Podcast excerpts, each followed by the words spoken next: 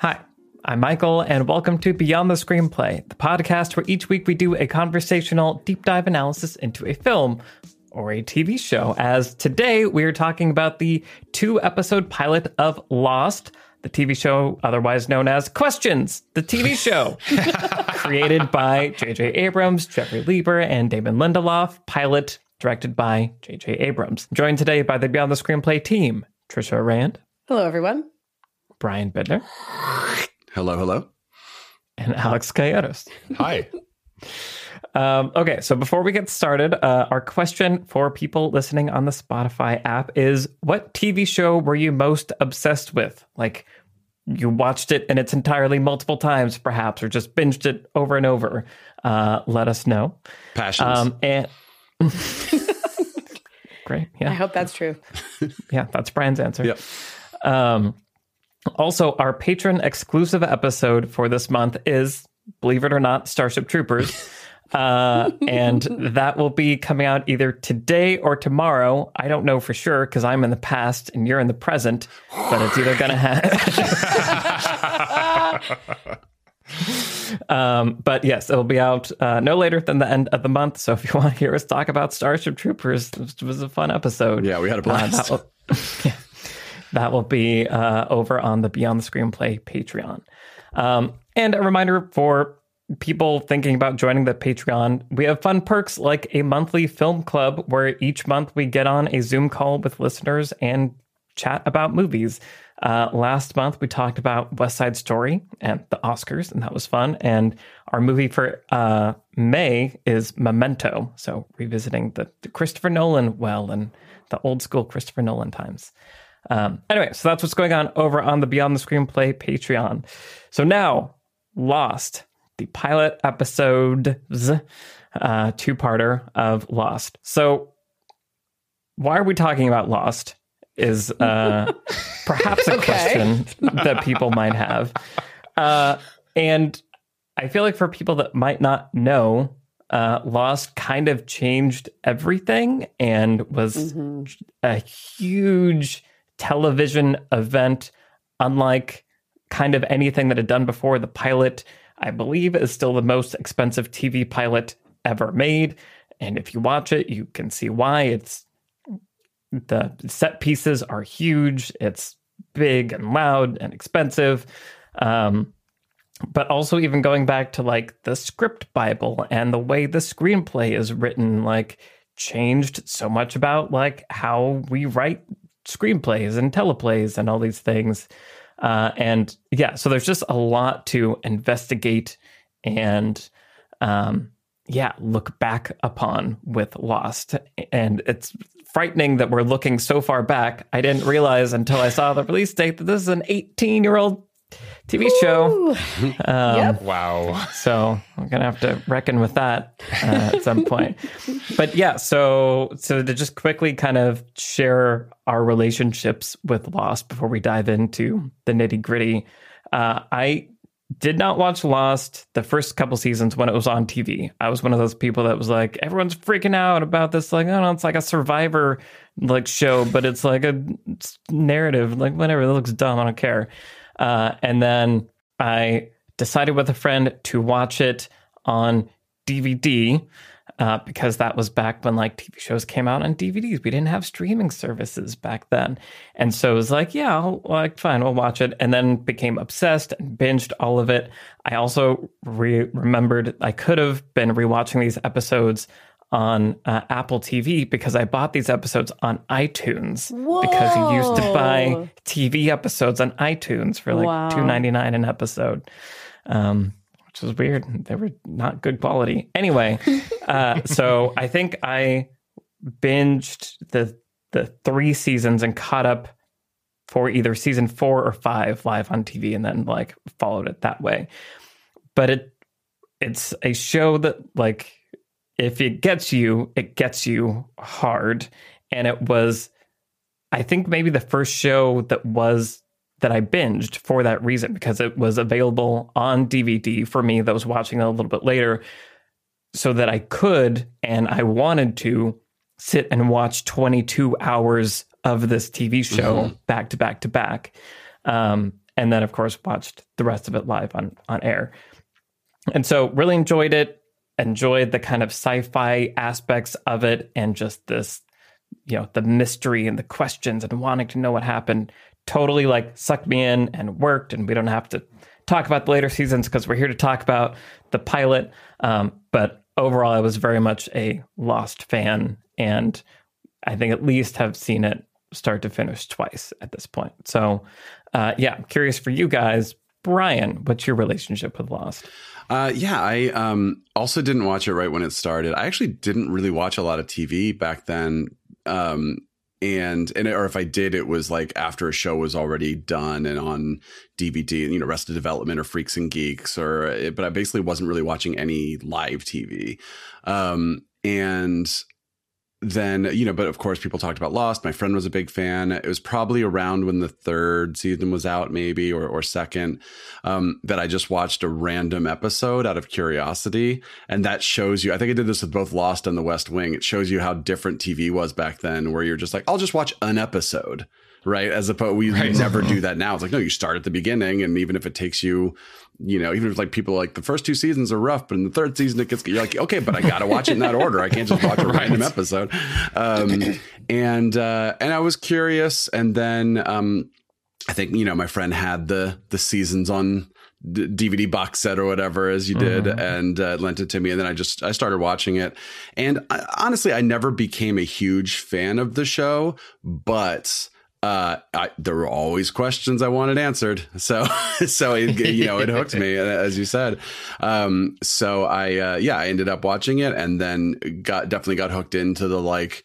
Got to watch, you know, tonight's episode. Got to watch it as soon as possible. Go over to friends and watch together, or watch it, you know, the next morning on you know, abc.com or however you did it back then when you we could like watch the thing the next morning. Well, DVR, sure, but uh, um, online. Uh, and uh, and yeah, I I am sort of it's a bittersweet show for me i think because I, I i, liked it enough to watch it all. Um, but i also wouldn't consider myself really a, a big fan of the show. Um, and we can get into that a little bit more. But um, but yeah i think the pilot is very solid and i think a lot of the show is really solid. So let's do it. Yeah. Awesome. Cool. Trisha what about you? Yeah um i definitely at the time was already a J.J. Abrams fan because I was a massive Alias fan. Mm. Um, and I was even a Felicity fan as well. And so, you know, when I heard that J.J. Abrams had a new show coming out, I was just fully on board. But it didn't take long before, you know, to me, Alias was a popular show. Um, and it was a success for ABC. And so, the, you know, it's not like my love of Alias made me like so in like some kind of niche or like some kind of cool person group where I was a fan of a show that nobody knew about or anything. But I do think I was probably like it really quickly was like, oh, Lost is for everybody. Like it's everybody, everybody. Like Alias is like if you like women led spy shows, then Alias is for you. Um, but you didn't need to be any particular person. In fact, like that's the whole thing about Lost is that it's for everybody. And literally everybody watched it. Um my parents watched it. That should tell you right there. It's like mm-hmm. there are so few shows that my parents and i actually really both liked and watched. And um but yeah it was just like massive event tv like nothing you'd ever seen. Like wednesday nights were last nights. Like everybody's sit plunked right down in front of their television sets and that's what we're doing and like i remember i was in college and my roommates and i like that was what we would do and like we had friends come over it was just and then at the end you just were pulling your hair out it's like boom lost and you're like ah what did you yep. just do um and you know even if even if it wasn't a crazy cliffhanger which you know nearly all of the episodes were and it's not like Lost was the first show to do that, but it's certainly one of the ones who have done it the best uh, with the cliffhanger endings. And even if it wasn't one of the craziest cliffhangers you've ever seen, it was still like story threads are crazy right now. What will happen with Charlie? What will happen with the hatch? What's going on with the numbers? Are we going to find out? Also, it's like a, you know, uh, each episode is kind of about a different character. So who's next week? We just saw a Sun and Jin episode. Is it Hurley next week? What's going to happen? Is it Charlie? What's going on? And like you were never you know, if if the next week wasn't your favorite person, you were like frustrated. You're like, no, no, I have to figure out what's wait to find out what's going to happen to Claire, and mm. you're just you know eternally frustrated. Love triangles, so many. Mm. Like if that's your thing, it'll just like there's a million people to ship on this island, and like that was yep. a lot of the reason that people watched yep. it. It's a Who's going to get with love, who? Oh my show. gosh, it's so many tessellation people. after tessellation. oh wow. Um, yeah, I love that. I read a quote from a showrunner. I think it was in an interview at the time, or it might have been since then. But he was like, one of the things we liked about the ensemble cast was the many, many love triangles we, we could create. And I was like, how dare you? But also, I will watch them. Um, anyway, Lost is a show that I was a massive fan of at the time. I would say I'm still a fan. Um, I'm not such a fan that it didn't frustrate me um, as the series went along, and you know uh, was writing checks that definitely couldn't cash. And I would say, you know, I kind of, I'm the kind of TV watcher that that doesn't get my feelings hurt that easily. Like, so I, I think that the engine of TV, there's something a little inherently disappointing about it to me anyway. And so I'm kind of expecting to be disappointed by nearly every TV show. And if you go in with those expectations, you can just kind of get on the ride. And uh, so, for example, like I said, I'm a massive Alias fan. Uh, the last few seasons of Alias are trash, and I don't watch them, and I pretend they don't exist. But the first three se- seasons of Alias, I've probably rewatched five times. I don't know something. Um, so that's yeah. Like I would, I would watch all of Lost, but I would especially watch the first few seasons at any point. I think they're insanely entertaining. Um, and as you hinted at earlier, Michael, and I can't wait to get into. It's hard to overstate the impact they had on the TV industry um, and on screenwriting and sort of, uh, yeah, yeah, TV writing in general. So let's go. This episode is brought to you by Visit Williamsburg. In Williamsburg, Virginia, there's never too much of a good thing. Whether you're a foodie, a golfer, a history buff, a shopaholic, an outdoor enthusiast, or a thrill seeker You'll find what you came for here and more. So ask yourself, what is it you want? Discover Williamsburg and plan your trip at visitwilliamsburg.com. Yeah. Okay. Cool. Alex. Yeah. Um. I think like you, Michael. I I I think I started watching the third season live, but seasons one and two I saw probably on DVD.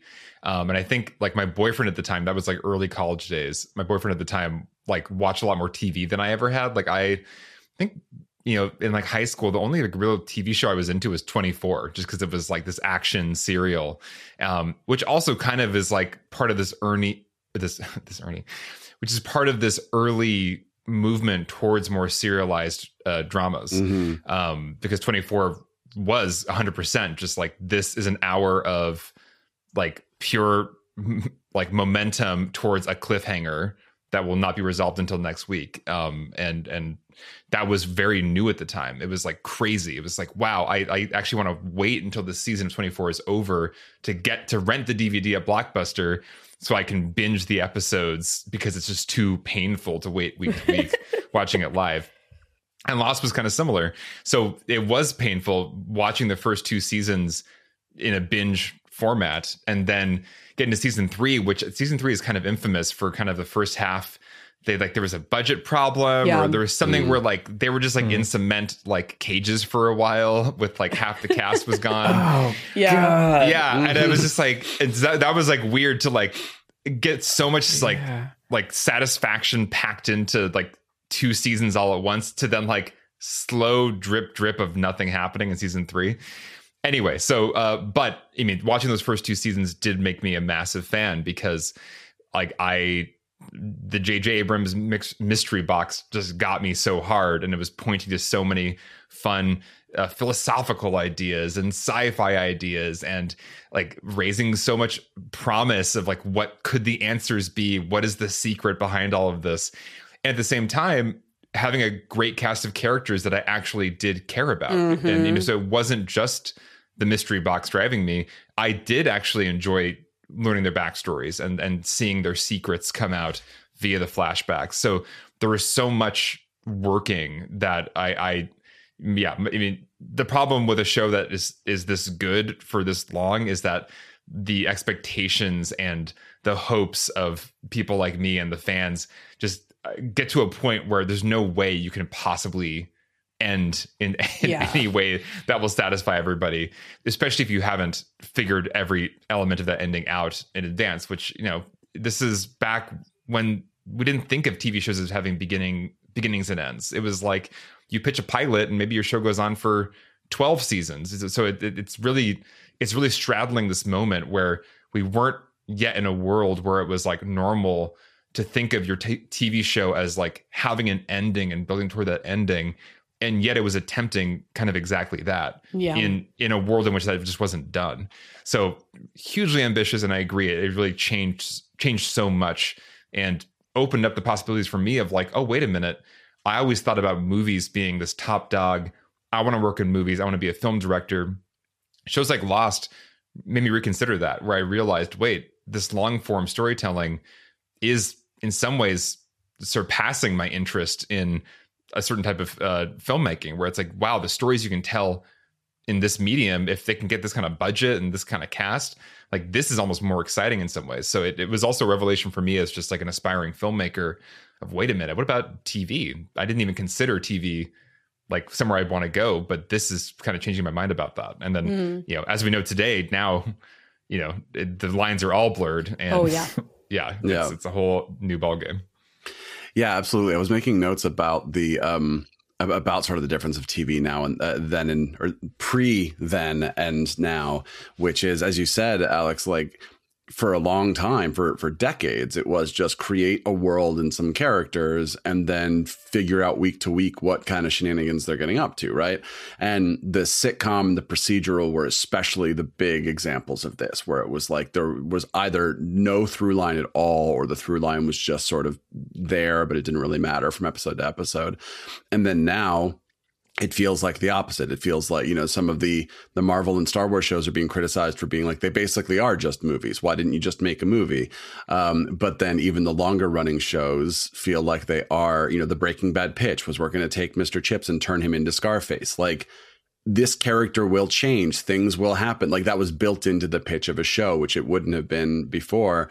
And then in the mid aughts, you have this weird sort of time with Lost and Battlestar Galactica and The Wire and The Sopranos, where groundbreaking television that shaped basically what we think of as television today and probably for for years to come, but which sort of were somewhere in the middle which was sort of going like we are telling a long story and things are going to happen and, th- and like you know main characters will die or leave the show whatever.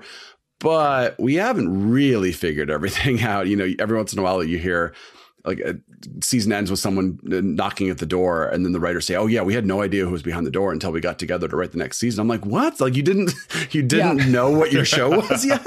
And uh, and you know lost is an interesting example of there are these things that are set up in early um you know even in the pilot which are absolutely planned to come out later. You know it's so cool to watch things like um uh, someone come by and say "excuse me" in the first episode, and then in the second episode, you, it's Charlie's story, and you see him do it. Like that's always really fun to see. Like, oh, you thought this ahead, you know, put it there, and we noticed it. And then you notice it here, and then there are other things where they clearly were just kind of making it up as as they went along, and you know, it's it's just very fascinating to see where Lost falls in this kind of this changing of the guard of what TV uh, has been and is now. Well, and one of the things that I think is sort of notable about Lost on a meta level is kind of what you're hinting at here, Bri, with people's expectations. Mm. Like there was not necessarily an expectation that the writers knew every single thing that was going to happen, but because of the nature of the show, that was kind of like Lost was really one of the first shows because of where the internet was and because of where social media Mm. was that the fan base started like analyzing the show and the breadcrumbs about the mystery were so felt so deliberate and they felt so like we have a plan for everything like Locke is here talking about backgammon. And he's like, there's a light side and a dark side. And like, the choices that were made about some of the motifs and ideas and the sort of like big philosophical underpinnings of what the show was felt like surely there was a plan. And the internet existed just enough where fans of it, who were everybody, could find each other and just start going wild about what they thought was going on. And like fandom up until that time was kind of like either relegated like crazy fandom was relegated to like movies. So it was like star wars fandoms were a thing and things like that. There were message boards and you know kind of websites where you could congregate and whatever um, and sort of start finding each other on some early kinds of social media. But this was really where tv became like here we have fan sites for lost and you can read everybody's theory about what the numbers mean and it's all going to feed into each other. And I shouldn't, it's like also pretty important to remember that the series creators were encouraging that. And they would like do interviews where they were like, oh, I read the fan theory about this, but that's not what it is. And they were kind right. of interacting with fan theories in a way that, again, kind of makes me mad now because it's like you didn't know and you were just denying fan theories that you later kind of stole or mm-hmm. like affirmed later um but it was it was part of the whole mythos of the show was maybe you can figure it out maybe the clues are there and like eagle-eyed mm-hmm. viewers who really talk to each other and like kind of puzzle it right it was a puzzle show and it a puzzle show kind of promises that there's a way to solve it. And when it hits smack in the middle of the rise of social media, what you get is this feeding frenzy. And that's kind of what Lost became. Yeah. Well, and again, with the, the other technology, like I mentioned, like TV shows were available to rewatch at will in a way that they right. weren't just a couple years earlier. And mm-hmm. so, like, you know, you could other shows you could catch a rerun and tape it maybe and but like this is like oh wait what did they say in that one scene from that one episode mm-hmm. let me pull out mm-hmm. that dvd and i will rewatch it and now i have you've written down in ink what you promised and i have that in the back of my head uh, and that that yeah just added to the the fervor and you know you could stoke fires with that but also as you eloquently said earlier writing checks that you cannot cash at the end of that. And it, it yeah, it's also interesting to the the script Bible for Lost is famous, and if you haven't looked at it, you should. It's on the internet; you can find it. Um, but it, there's so many aspects to it that are really fascinating. But one of them that I was struck by, especially um, you know, knowing where TV is now for all these reasons that we're saying, where like TV is trying to be like more filmic and cinematic and like get away from like the old idea of what a TV show was, which largely was workplace drama. Like a TV show right. is a workplace drama, and the Bible uh, of Lost, like specifically tries to assuage any fears that an executive might have of like, but wait a minute, this isn't a workplace drama. Like, how are we going to do this? And the Bible literally has paragraphs that are like, no, no, no, no, no, don't worry. Yes, we're going to have reusable sets. After a couple days on the beach, they're going to move into the caves. The caves will be our like workplace drama. And like, look at all these different permutations. We can, people can drop in and watch an episode, not have to know anything about what happened before. And just like all these things. So it, it is, it's so at that, that the beginning of that turning point where it was trying to broadcast that it was gonna be the old thing. It's okay, but found success in this kind of new thing that was trying to do, and then doubled down on it. The exec who greenlit it got fired, like prior to it actually coming out, because he had greenlit such an expensive and risky show that was, you know, essentially a sci-fi fantasy show that was like a major genre like, like storytelling shot entirely on location like all the things all in like, Hawaii. the so reason much. you do a workplace drama there's so many reasons part of it is again literally a set you build one set and then you write a million stories that can happen in the set and so and you do it in an, inside in a controlled environment. Right. But doing it every scene is outside on the beach in Hawaii, 22 up like that's just it's so expensive and absurd and could never have happened were it not for this weird perfect scenario that created this lost pilot that blew up and sucked everyone in and week to week was Much like a jet profitable. engine on the beach. Indeed. Well, yeah. I mean, speaking of the pilot, uh, it was really fun to revisit it. I'm glad we chose to do this because, man, those opening moments of the pilot are just masterful. Like right off the bat, opening with this image of incongruity, where you got the man in the suit with a golden retriever in the bamboo. It just immediately. It, there's so much happening just in those first images of this is a show that is going to confront you confront you with incongruous images and raise questions and it's and it's going to just make you feel almost uncomfortable in like these two things don't go together like so much of, of the show is that is this doesn't belong here like this weird I don't know, pigeon experiment for humans in the cement area. Like, why is this here on this island? Why is this polar bear here? So first you start off with that amazing, just you know, iconic image of Jack in the bamboo with the dog. And then you go out to this beautiful tropical beach, and it just seems like he's in this beautiful place and it's kind of pristine. And you go around the corner, and it's just the most insane opening to any TV mm-hmm. show I've ever seen. Just the, just how hard JJ Abrams directs that sequence and just how intense it is is just like n- nothing you would expect from an ABC drama pilot. Right. Yeah. At the time especially. I w- I was also looking at the like there's um there's like the structure of it um where it's you open on Jack as you were saying Alex he's in a suit but he's in you know in the jungle. Where is he? He's busted up. So it's like already as you said these incongruous images. And then we start raising some questions. We have a dog. We have a mini bar bottle. So like maybe that's a clue of what's going on. Then we have a shoe in a tree. So what what what does that Right. mean? What's going on and then, like, I would say this is probably the midpoint of this little opening sequence. Now we walk out on the beach and we start to get things, but they're, it's sort of slow. We hear a scream. And then as we start to actually see the people and the wreckage, we're very close on everything. So, you know, we're sort of, I guess, you know, to be in Jack's headspace, it's like you're not really getting the big picture. You're getting like, oh, there's this. And there. So you're mentally, you're going, it looks like a plane crash, but you're not really seeing things in full yet. You're seeing this person screaming, this thing happening. Okay, that looks like a wing or a propeller, or something, you know, um, yeah, propeller. Yeah. Um, It's a really plane from the fast 30s. yeah, the crop duster guy. Um, and- but then finally, you get this wide shot where you see the plane. You see like several victims at once, but that takes a good probably three to four minutes to actually get to that.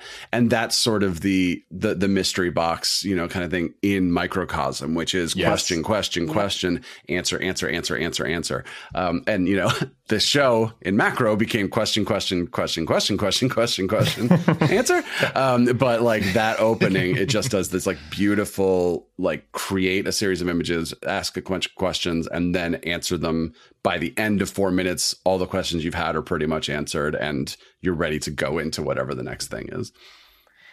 And all of that is in the script, which is Mm, what's not about nuts about the script is that it's just like, yeah, like shot selection, like extreme close up. You're only seeing his eye, like very purposefully describing like all the clues. We pull back a little bit, slightly wider, rustling sound. Here's a white Labrador, reverse. Like it's an odd tableau. Man and dog looking at each other, both entirely out of place. Like it calls out all of that specifically, like the long take that starts facing one way and then we rotate 180 degrees and oh my God, it's a plane crash on a beach. Like all of that is in the screenplay and the screenplay is written so that you feel that viscerally every sentence multiple times and it's the screenplay feels like it's punching you in the face constantly Yes. with just the the the momentum of what you're experiencing sonically and visually and all the tools that will eventually end up on screen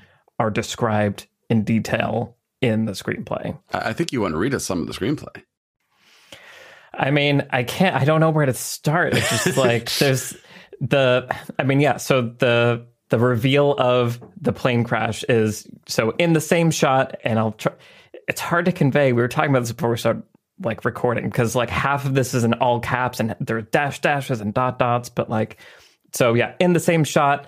Pan as he moves 180 degrees until we're behind him, looking out on something absolutely horrific. Only 20 yards away, a plane crashed on the beach. 777 passenger airliner, 250 seater. The middle section of the fuselage plowed into the sand. One wing sticking straight up, towering seven stories into the sky. Sporadic sparks bursting from the inverted engine, showering down on the absolute mayhem on the sand and it just like it keeps going like scattered fires and wreckage. Dozens of people running about some injured some not. They're helping each other screaming sound enormous jet. Like you just look at the paragraph and it's just like Yeah. sounds and like visceral images and there's no the sentences are they sentences or is it just a string of uh, Exclamations. yeah, exclama- yeah exactly Yeah. Uh, my, And, my uh, popcorn's ready, yeah. but I want to I want to continue. Well, and this is why I always recommend to young screenwriters that they read this pilot. Like, you absolutely must read this pilot. I mean, read any JJ script because JJ's style and the way that he conveys, especially action sequences, but really just emotion and sort of directorial energy, I want to say, and rhythm on the page is the way that modern screenwriters write. And JJ was really the pioneer of this kind of writing where it does break a lot of the traditional rules of screenwriting. Like, as Michael just mentioned, it's full of all caps, it's full of like really evocative, but just like automatopoeia, basically, where he's just trying to like write out the sound that a jet engine makes or whatever, like a plane wing as it's cracking and falling onto the sand. He like tries to write out that sound and um yeah, dashes at the ends of action lines and the way that he conveys because some of it is traditionally sort of directorial of like medium close up of this we pan around we see that but then a lot of it just conveys the emotion that you're gonna see on the actor's face um You should read his And- sex scenes. Every sound.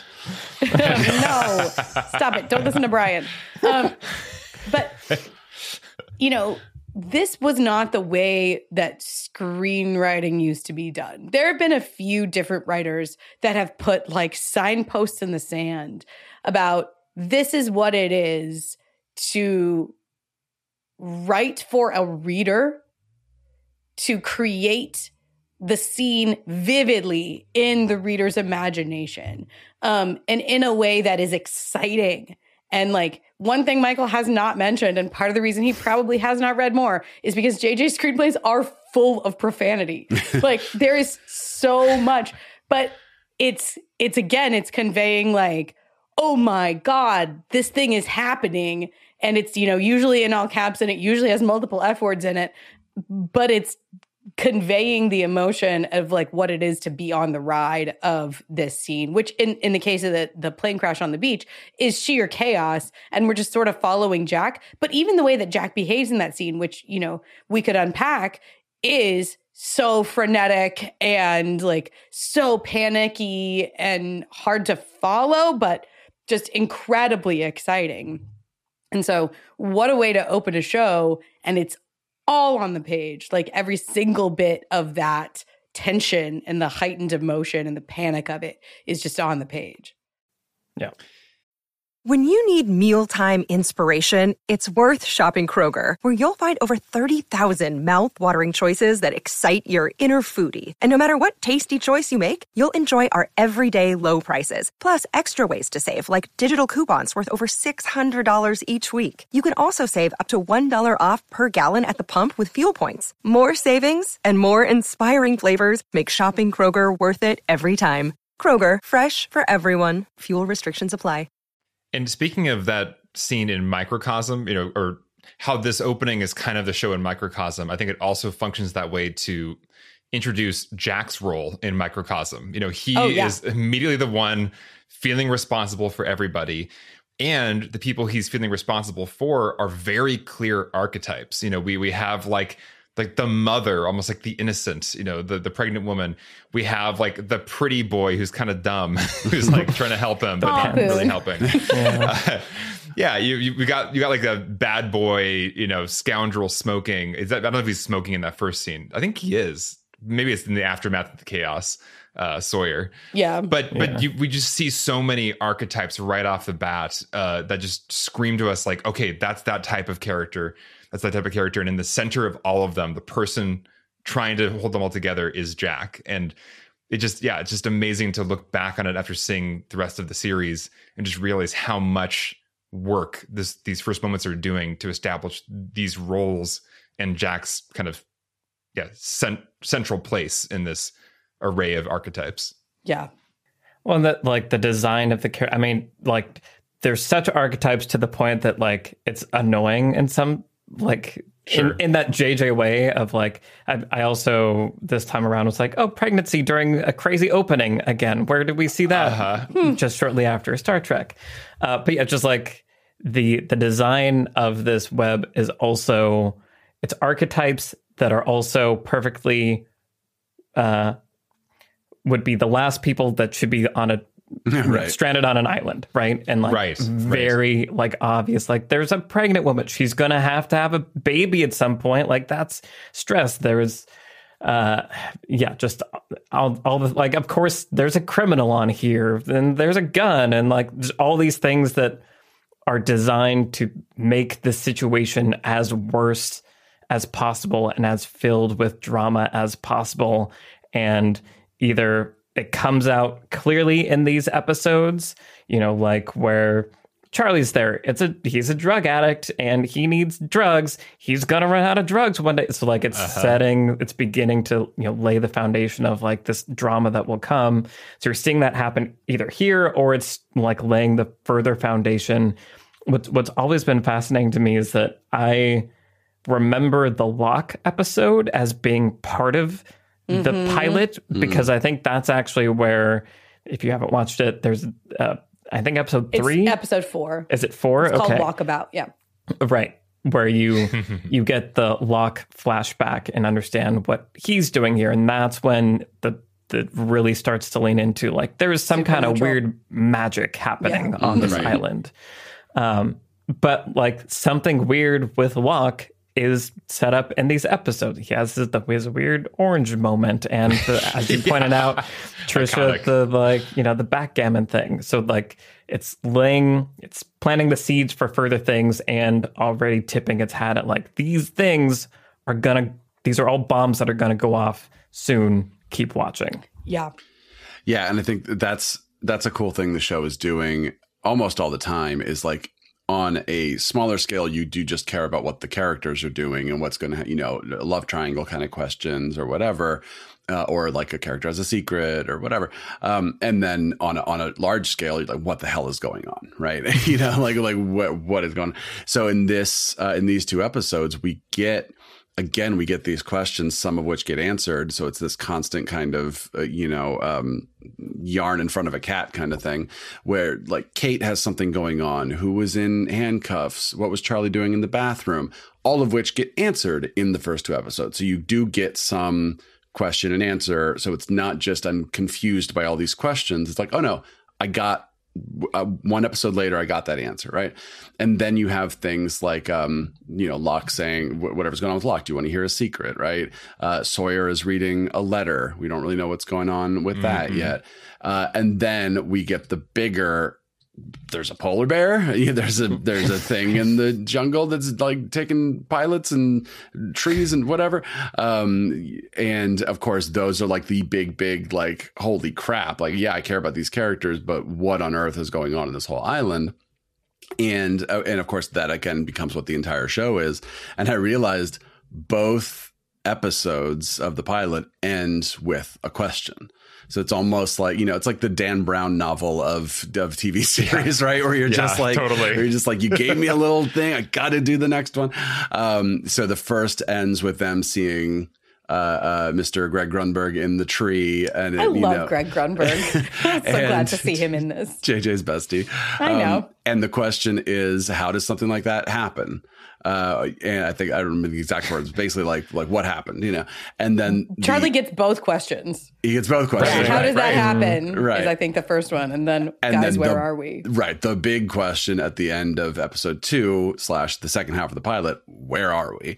Uh, so yeah, it's just it's doing as you're saying, Michael. It's a lot of we're going to show you where there could be conflict, like we have established there is a gun or something like that. That's not really a question, but that is sort of a a, a- little threat, a little seed that is planted to say this could turn into anything later. Um, but then we have the big questions that we are asking, whether on a character standpoint or on just a macro, what the hell is going on here standpoint. I think what what rewatching the pilot, and I, I tried to rewatch most of the first season as well in preparation for this podcast. But what it really reminded me is that although now, of course, we think of this as like a sci-fi fantasy show, it really is, especially in its first season, a character drama. hmm And as you guys are pointing out, what it does wisely in the pilot when it doesn't have time to dive into every single one of these characters in depth and detail is take an archetype, utilize it in a way that is helpful shorthand. Here's like a, you know, asshole redneck dude who's here to antagonize everybody and call them offensive names. That's a guy we know and have seen before. but it as you're saying, Brian, it it layers in tiny moments of dimensionality hmm for him where we see him reading this letter and it seems like he might cry and then he decides to go on a walk with everybody for like why? Unclear reasons which again raises questions. With some of the more central characters where some of those like uh more um anti-hero kinds of traits are actually brought to light right? Where we find out that kate was the prisoner. We find out that charlie's a drug addict and some of these other things. When even when those things are there the dimensionality is still brought in with some nuance and some care so one of the things that i noticed this time around about um, jack is on the beach he's trying to revive rose and he's just trying to get Boone away from him, right? Where he's like, "Get away from me! You're like ruining, you know, you're just in the way, basically." And so Boone's like, "Should we do that thing with a pen?" And Jack just goes, "Yeah, that's a good idea. Go get me a pen." And is basically just like, "Get the hell out of here."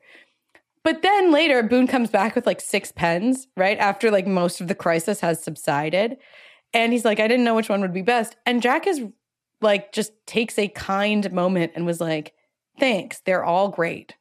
and just takes all the pens that he does not need.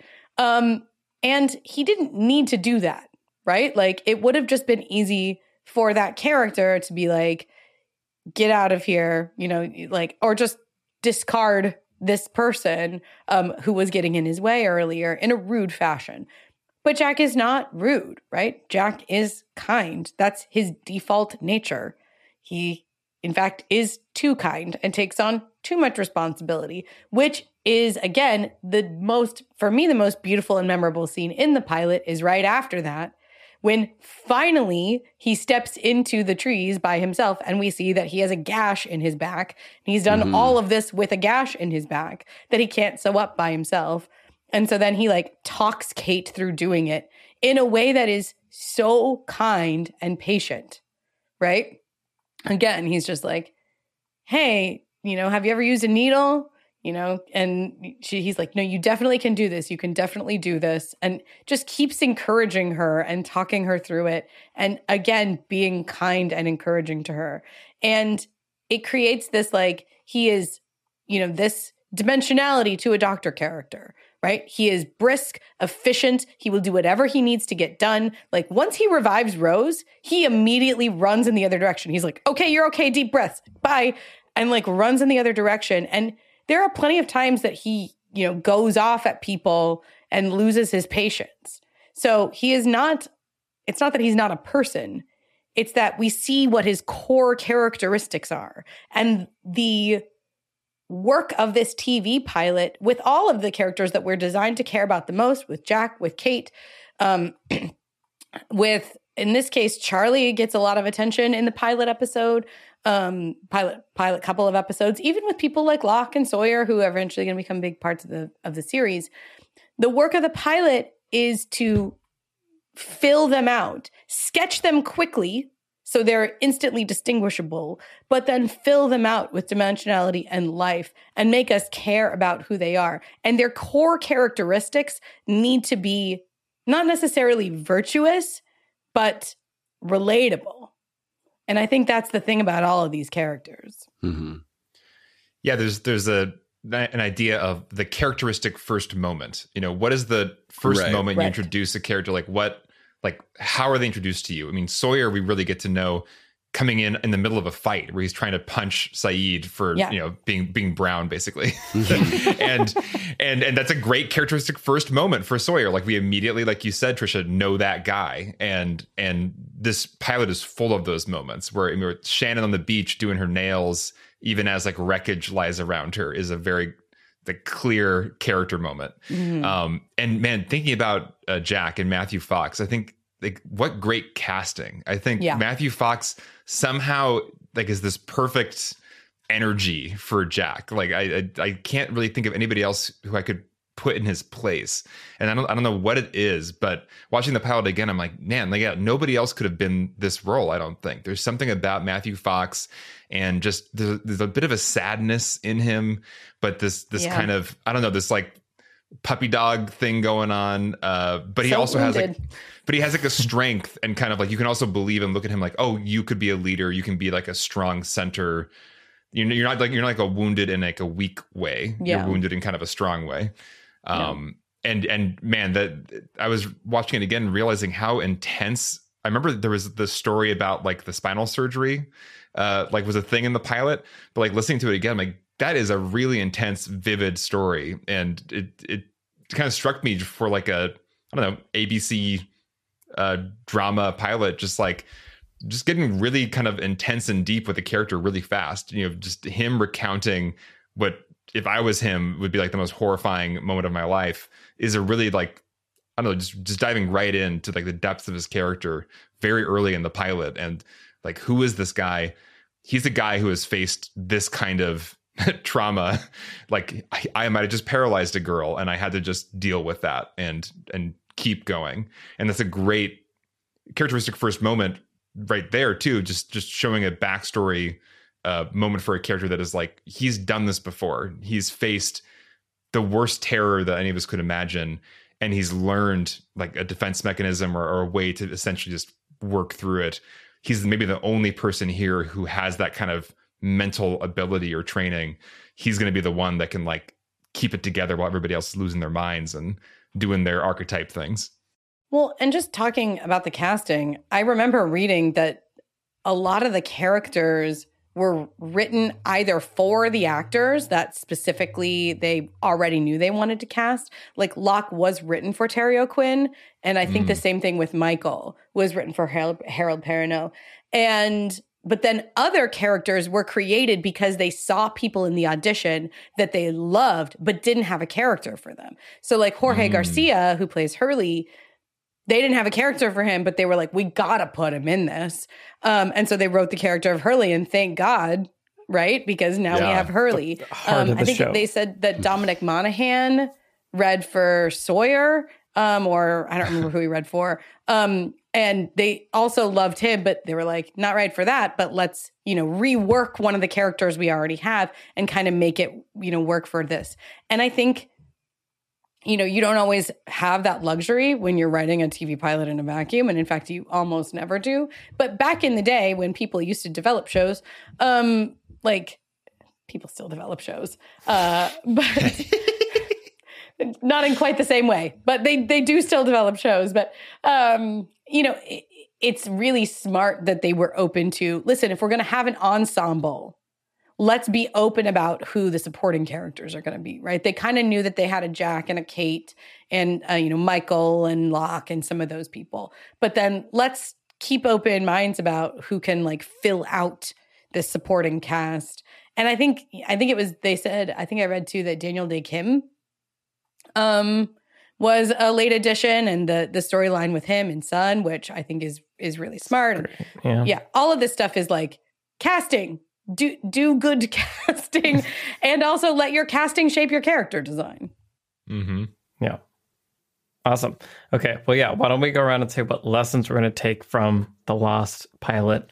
Um, we've already grabbed several good ones, but so Brian, what's your what's your lesson from Lost? Yeah, uh, Trisha just touched on a little bit about the dimensionality of the characters, um, and I was thinking about Shannon while watching this. You know, it's always interesting to watch, um, go back and watch the early episodes of a show once you know the whole show, right?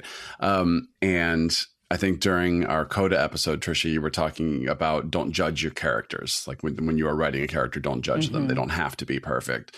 Um, and then, uh, you know, so with, with, these characters in the pilot, they all have these sort of pretty clear flaws, or not all, but a lot of them, right? So it's like Kate's a criminal, Sawyer is just a jerk, um, Shannon is just kind of this spoiled brat. And you could easily just be like, yep, that's who that character is. And maybe if we're lucky in season three, we'll actually get some dimensionality out of them or something. Um, and but it also it just gives those characters so far to go and i think that that shannon is such a cool i keep thinking of like what this pilot is doing in microcosm that the show does as a whole which i've mentioned multiple times in this episode um, and Shannon is such a great example of that because she is like the most spoiled, the most kind of bratty of everyone, um, especially because we don't meet Sawyer right away. We don't really get to know him until a good, like, I don't know, halfway into the, the first episode, maybe or, or more. Um, but then she talks about the guy who, you know, didn't give them the first class seats and basically saved, uh, saved their lives. And then she makes the choice to go on the hike with everybody. She's like, okay, I will actually help. And it's just this little, and that doesn't mean she can't still be spoiled in later episodes. It doesn't mean she's like she she's three dimensional, right? She can be this and also that, but it's such a great little example of oh yeah, these characters are going to change. These characters are going to learn, and we are going to love them and feel sympathy for them because we understand where they're coming from. They're not just being these two dimensional things. Um, and it made me think about actually uh, Sansa in the Game of Thrones books and and in the show as well, but especially in the books, it was like each chapter of those books is from a certain character's uh, viewpoint. And you generally love the characters that get the viewpoint but sansa is like wait why why am i reading a sansa chapter now? And i don't care about her. I don't like her. You know i like arya. I want to go hang but then because you spend time with her as similar character as sort of the spoiled character then you you start to learn where she's coming from and what her ideology is and you feel more sympathy for her. And then when she goes through what she goes through in those books and and the show again it's such a far way to go and you feel so much more invested. They become such a more interesting character because you let them you let them come from this place that you maybe wouldn't want your perfect character to be. You know, you'd be like, this guy, like Jack, right? Jack's likable. He's great. And then the show in later seasons maybe will say, like, well, what if we did this? Question mark. But someone like Shannon uh, or Sansa in Game of Thrones books, like, no, let's just show you right away you don't like them, and then pull you out of that, right? And then mm. start to like create this dimensionality. So I just think it's uh I think Lost did that with a lot of its characters, but Shannon is the first very clear example of that. Yeah. Yeah. It's also JJ manages this not really related, but thinking about the, like the moments of like Shannon on the beach, JJ manages to uh, kind of like artistically justify his objectification of people in a way that I'm like, oh, yeah. oh, that's a neat trick that I guess you pulled off Question Are you talking mark? about Kate like washing her hair in the ocean? Right, that's the other moment. I was yeah. like, sure. Right, and Jack taking his shirt off. I mean, yeah, I mean, yeah, yeah, fair. I'm here for some of right. that. Yeah. But it's always like somebody else is watching them, and it, it's technically kind of like a character moment because, like Shannon, when she's like in her bikini, like does the shower pants past her, but then it cuts to Emile de Ray, Claire's character, Emily de yeah, right, like thinking about like I used to anyway. It was just funny, like watching, you know, all of that play out. Just, narratively motivated skin. Right. We have to find some way to get this in here. So let's, if we kind of justify it's a desert it, island. It's I mean, you don't have to be that creative to like get it. right. People right. are going to get naked. Yeah. yeah. yeah. Um, yeah. Awesome. Cool. Alex, what's your lesson? Um, I was really struck this time uh, watching it uh, remembering the beautiful moment where Jin is going around with the like sea urchin mm. meat and, mm-hmm. and, nobody wants it and it's just like oh this is gross uh, but then he gets to Claire and and there's a whole it's a really like just kind of slice of life scene it's almost like a one long take where she keeps rejecting it and like uh, I don't want to but I'm gonna be polite I'm gonna have it and then it culminates with you know the magic sea urchin meat uh, kind of makes her baby kick and and shows that her baby is still alive, and it's just this beautiful, simple, sweet moment where you know Jin's excited, she's excited, and I think it's really important to have moments like that in this pilot because that is also what the show is going to be. It's going to be Yeah. about a community forming and people just kind of having connections they never would have had in their past lives that are going to form on this island. And I just think it's a good reminder that in a in a story that's otherwise very intense or full of drama and violence and you know these horrifying plane flashbacks that are like so intense it's wonderful to have like the palate cleanser of like an up moment where two people are just like happy about something in a very genuine way and so and it was very smart for this episode to make sure that was in there as well because that is what the show also is and why we love these characters Right. ultimately Mm-hmm.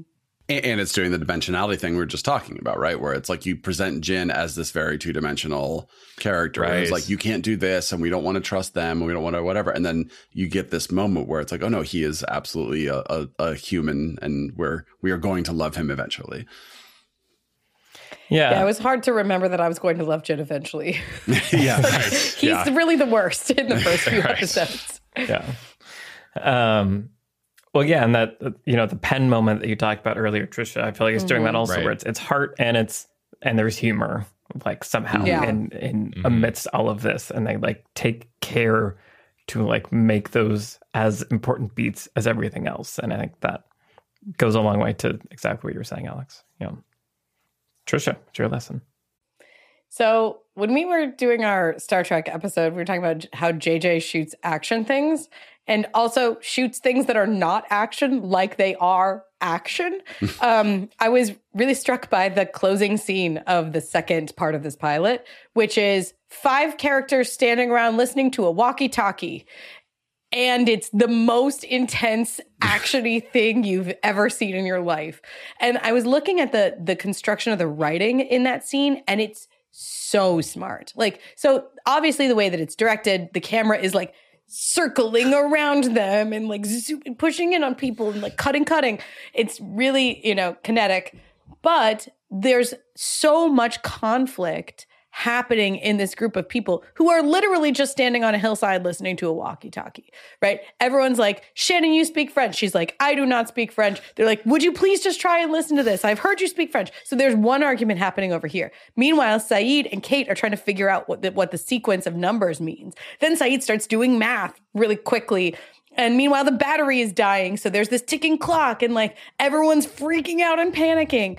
And it is a brilliant piece of writing for the cliffhanger at the end of this, right? It's not a big and it's another it's not another big encounter with the smoke monster and like once you've had that plane crash at the beginning, you can't go bigger, right? You can't go like big set piece or or I guess maybe you could.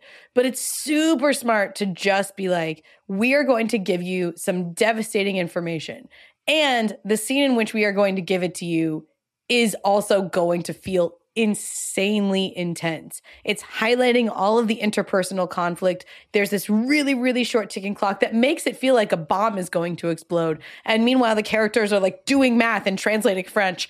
And it's just jam packed with, yeah, like high tension and it feels like high stakes. Like, what if they don't translate it before the battery dies? It's so good. Like, it's what JJ does, like, really, really well, right? Where characters are zooming in with information at the last minute. And meanwhile, other things are happening. And meanwhile, people are having character moments and character conflict and all of this stuff.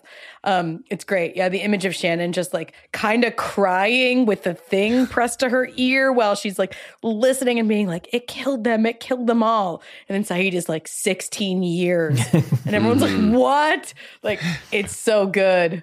Ugh, what a good, I don't know. I could, I feel like you could break it apart even more. Yeah, yeah. I mean, a lot of it is just that the stakes are their stakes, right? It's not just the Yeah. stakes of what happened to this person. It's whatever happened to this person is, you know, potentially what's going to happen to us, and that that Right. makes the stakes feel feel huge.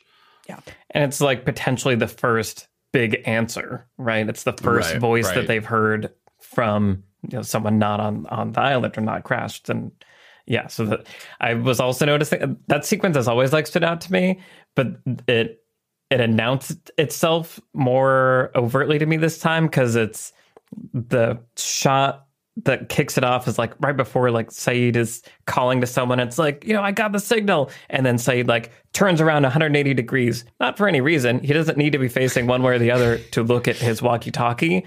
But like it's a big dramatic movement that then lets us cut to a shot where now we see someone running down the hill behind him to get to Sayid and we can start the like dolling around that you're talking about. And just like, yeah, it's it's such like melodramatic, kinetic, insane uh, writing and filmmaking, and it's great. and that's what like Lost is. It's so what good JJ at. does so well. Yeah, Mm-hmm. yeah, What's your lesson, Michael? yeah. It, I revisiting this was a really interesting kind of walk down like form memory lane. Mm-hmm. Because we've been talking about how film you know film and tv and everything has evolved so much and we don't have tv shows like this anymore like as much where the goal of the show as we hinted at earlier is like to create an engine for drama and entertainment week after week ideally for infinity right? Like and this show is just it's like the pinnacle of a great engine for endless drama where you have just a very visceral primal situation right? Survival. You've crash landed on a desert island. How are you going to survive? Like eat drink like all these base primal things. You have character drama that is you know a big ensemble cast where there's infinite combinations of conflicts and love triangles as we've talked about but also uh, an added three dimensionality that we were just talking about that I think is also um, enforced by the mechanism of flashbacks. Because Yep. in this show, we're also going to get flashbacks where we're going to learn more about the people and how, why they came here. And that's going to inform so much of this. And so they have to be interesting because they're going to hold entire episodes sometimes. They all have to have so many secrets. Right. You know, They have to have so many secrets because that's what's going to be uncovered in the flashbacks. Right. And then, yeah. And no, then on it's just like I don't know. I felt like a trip to LA. Yeah. My life is normal. Here's my normal family. like I'm on vacation. I'm going to Disneyland. yeah, all those people are in the background are dead. We don't need them. um, but and then you have yeah this insane uh like clown car of a mystery box where you can just you, it starts like focused enough that you have all the questions that you need for a season but then a season two can be like we found a hatch. What's inside the hatch? Right. or like i guess that's part of the season. But like that simple question of like there's a door we can't open sustains so many episodes of drama. And then you get to open the door and what's inside the door? More questions. Like so you can be operating lost is at its best i think when it's operating on all three of these levels where it's the survival meets the characters meets the flashback meets the mystery box are all kind of coming together but you can uh, offload weight to each of those as needed to generate 22 episodes of a television show a year, which is crazy to think about Yeah. at Right. this point.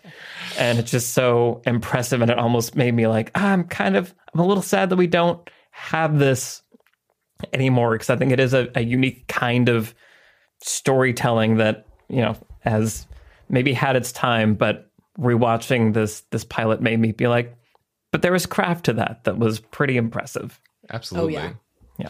Yeah, I mean, I think that the danger, of course, is that you that you oversaturate all of the all of the stuff. You know, like um, you know, a show like Lost or uh, Broadchurch. It's like everything. Oh, a character has a secret, right? These characters have secrets, and then it's like, well, now we have another season. Well, they had more secrets that we didn't know about. Now we have to come up with new ones. And of course, normally you do what you were talking about, Michael, which is like, oh, here's a hatch, here's a brand new thing. But it's like, but we have established this flashback thing, so now we have to establish that like these characters had other lives that we haven't even gotten to yet, and like you didn't even know that this guy knew this guy in the past, whatever. And um, and that's not a criticism of anything really. It's just the danger involved with with designing something that's that's meant to go on forever, but is also meant to reveal a bunch of secrets. Is like you really have to Right. to Right. balance that.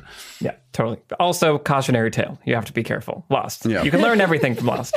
Uh, why don't we go around Right. and say uh, yeah, what we've been watching recently.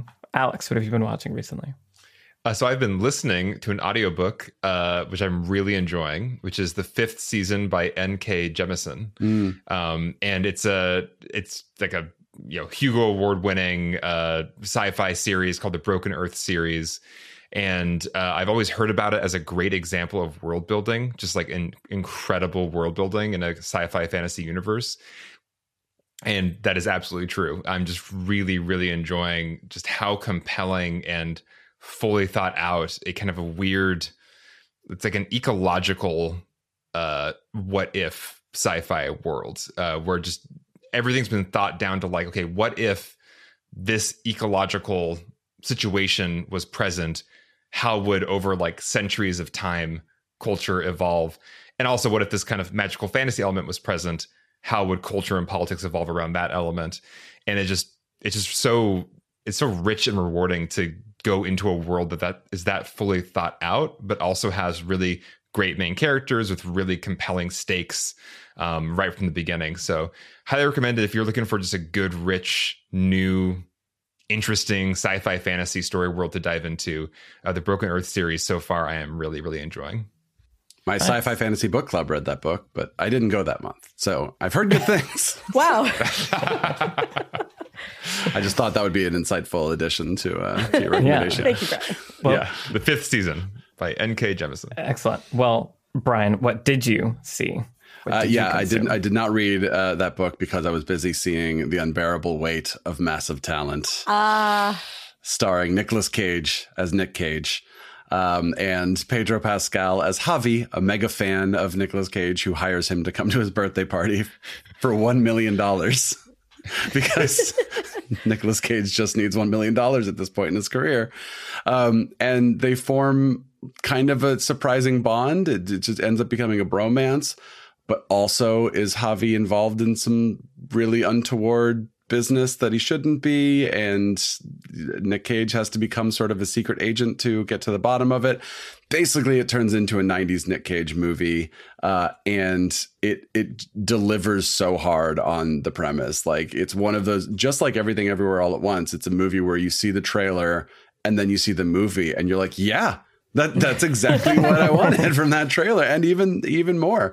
Um, so, and I saw it at a packed theater, like a um, a, a, a sneak peek with a Nicolas Cage costume contest and big foam Nick Cages and wow. masks that were handed out to everyone so we could all be Nicolas Cage.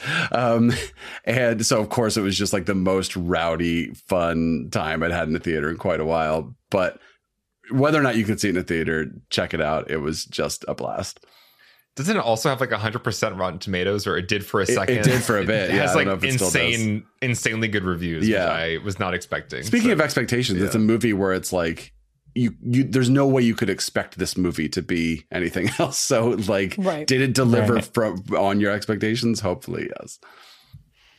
Fascinating. Cool. Uh, cool. Okay. Uh, well, to just continue my my little um, train that I'm on. I watched John Wick Chapter Two. uh, nice. uh, the it's such a weird story world, uh, and but it was still like really entertaining, and there's just something about Keanu where you just want to watch Truly. him do stuff, and I feel yeah. like this Chapter Two leans on that more than the first one did. Uh, but yeah, it's really fun and like there's some cool action scenes and Common shows up for some reason and he's like one of the mm. hitmen and like they have a cool but like also yeah, you're getting into this world of these assassins that take, you know, the idea of like, no, no, I'm touching home base, you can't shoot me, like really seriously. like to the point where I'm like, is this how serious we're trying to be? But I don't know. Yeah. I just have never seen a, a movie action series like it, and it was fascinating. So how many of them are you going to watch, Michael? Well, I'm going to watch all the ones I can. Uh, and then the fourth one comes out next year, I believe. And there's a fifth one work that they're working on also. Mm-hmm. Um, yeah, I don't know. I like there's a scene where they're walking through public places shooting at each other with silencers on their Yep. guns. And I'm like, I don't think I don't think that's how that works, but like cool. Um yeah, Th- which is kind of I think that's kind of how I felt the whole time and two of like I don't think I don't any- think that's how that works, but cool. Uh yeah, so I'm enjoying myself. Uh, yeah, cool. Uh, so, Trisha, uh, I should say that this episode of Beyond the Screenplay is sponsored by Mubi, and you have a film to recommend that is on Mubi, if I'm not mistaken. I do indeed. So I recently, I think it was recently, a little while ago, uh, recommended Benedetta, which is uh, Paul Verhoeven's movie that came out last year. Um, and it stars this French actress whose name I'm going to attempt to not butcher, um, Virginie Efira. Um, and I really love her. And the reason I really love her is because she's also in a film that I saw called Sybil, which is directed by a French director named Justine Triet. And Sybil came out in 2019. Um, and it's this psychological drama kind of. Uh, Vir- uh, Virginie um, Efira plays a therapist, and she's also like a moonlights as like a novelist, kind of. And she decides to start stealing the details of one of her patients' li- like her life and writing them into her new novel. And so she kind of gets obsessed with this patient of hers and like starts following her, kind of trying to like get more details from her life so she can use them in her novel that she's writing. And the patient that she's following around is actually an actress. And so, and she's, you know, the patient herself is very troubled. And so she is relying on Sybil, the main character, her therapist. And so she invites Sybil to go with her on set to a film shoot that they're shooting a Mubi in like Greece or something. And so like a lot of it actually takes place on a film set where there's like the star of the movie is this actress and then Sybil plays, you know, is her therapist who's using her to write her novel. It's all this like twisted psychological entanglement. It's really great. Um, I really, really enjoyed it. And it is on movie right now. So you two also can check it out. That sounds like, yeah, a really interesting premise. I'm very curious. now. Yeah. Yeah, that's Um, great. Yeah. Well, yeah. So if you don't know, Mubi is a curated streaming service showing exceptional films from all around the globe. Every day, Mubi premieres a new film from brand new work from emerging filmmakers to modern masterpieces from today's greatest icons. There's always something new to discover. With Mubi, each and every film is hand selected. So it's kind of like your own personal film festival, streaming anytime, anywhere. If you want to try Mubi for free for 30 days, Simply click the link in these show notes, or if you're watching on YouTube, click the little pop up that happens in the top right, or simply head to mubi.com slash beyond the screenplay. That's M U B I dot com slash beyond the screenplay for a whole month of great cinema for free. Thank you to Mubi for sponsoring Beyond the Screenplay. And thank you guys for listening to our conversation on Lost. This was really fun. And uh, I want to say, I, I was afraid that going back was going to make me want to rewatch all of Lost. I think luckily I don't feel that way, but there are some moments that I want to kind of jump around and relive. Like, Yeah, that's how I feel. yeah, Yeah. the I season I want to watch the. Desmond tri- time travel episode Yeah. really bad. That one I watched with mm-hmm. friends, It's so good. it- live, and it was just like nobody. You could hear a pin drop in the room. Yeah. Well, and just like the season two premiere where like it Oh, yeah. starts and you're like, where are we? And Yeah. this music's playing, and then you hear the boom and you're like, we're inside the hatch. Like that blew my like, you know, 18 year old brain like all the way off. That was the episode I watched when I wanted to just check out an an episode of the show. Oh my God. What? Yeah. No. no I was idea what the hell was going on. Oh my god. painful. Ah, that was that was so good. Wow. Um, cool. But yes, uh, thank you everyone for listening. We want to say a big thank you, as always, to the patrons that make this show possible. If you want to help us make more episodes and get fun perks like voting on what our monthly patron exclusive episode will be, head over to the Beyond Screenplay Patreon. The link is in the show notes. Thank you to our producer, Vince Major. Thank you to our editors, Caleb Berg, Graham Harther, and Eric Schneider. I'm Michael Tucker, and I've been joined today by Trisha Rand, Brian Bittner, and Alex Coyotes. All of our Twitter handles are in the show notes. Send us a tweet and say hi, and we'll see you in the next episode. Bye everybody. Bye bye. Bye.